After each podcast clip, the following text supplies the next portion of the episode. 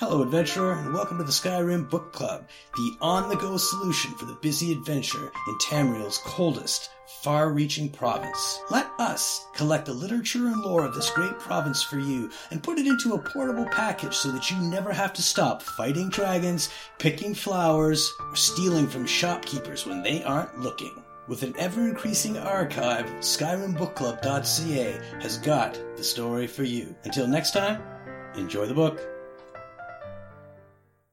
Raleth Eldri's Notes on Kagrumez by Raleth Eldri. I am closer to solving the mystery of these ruins. I have found references in ancient Dwemer texts that call Kagrumez the site of a set of trials, a training ground of sorts. This is thus far unprecedented in my research. This could explain why the gate is so unmovable. The proper trial has not been completed. It is possible nobody has opened this gate since the days of the Dwemer. What treasures of the ancient world lie in wait behind these doors?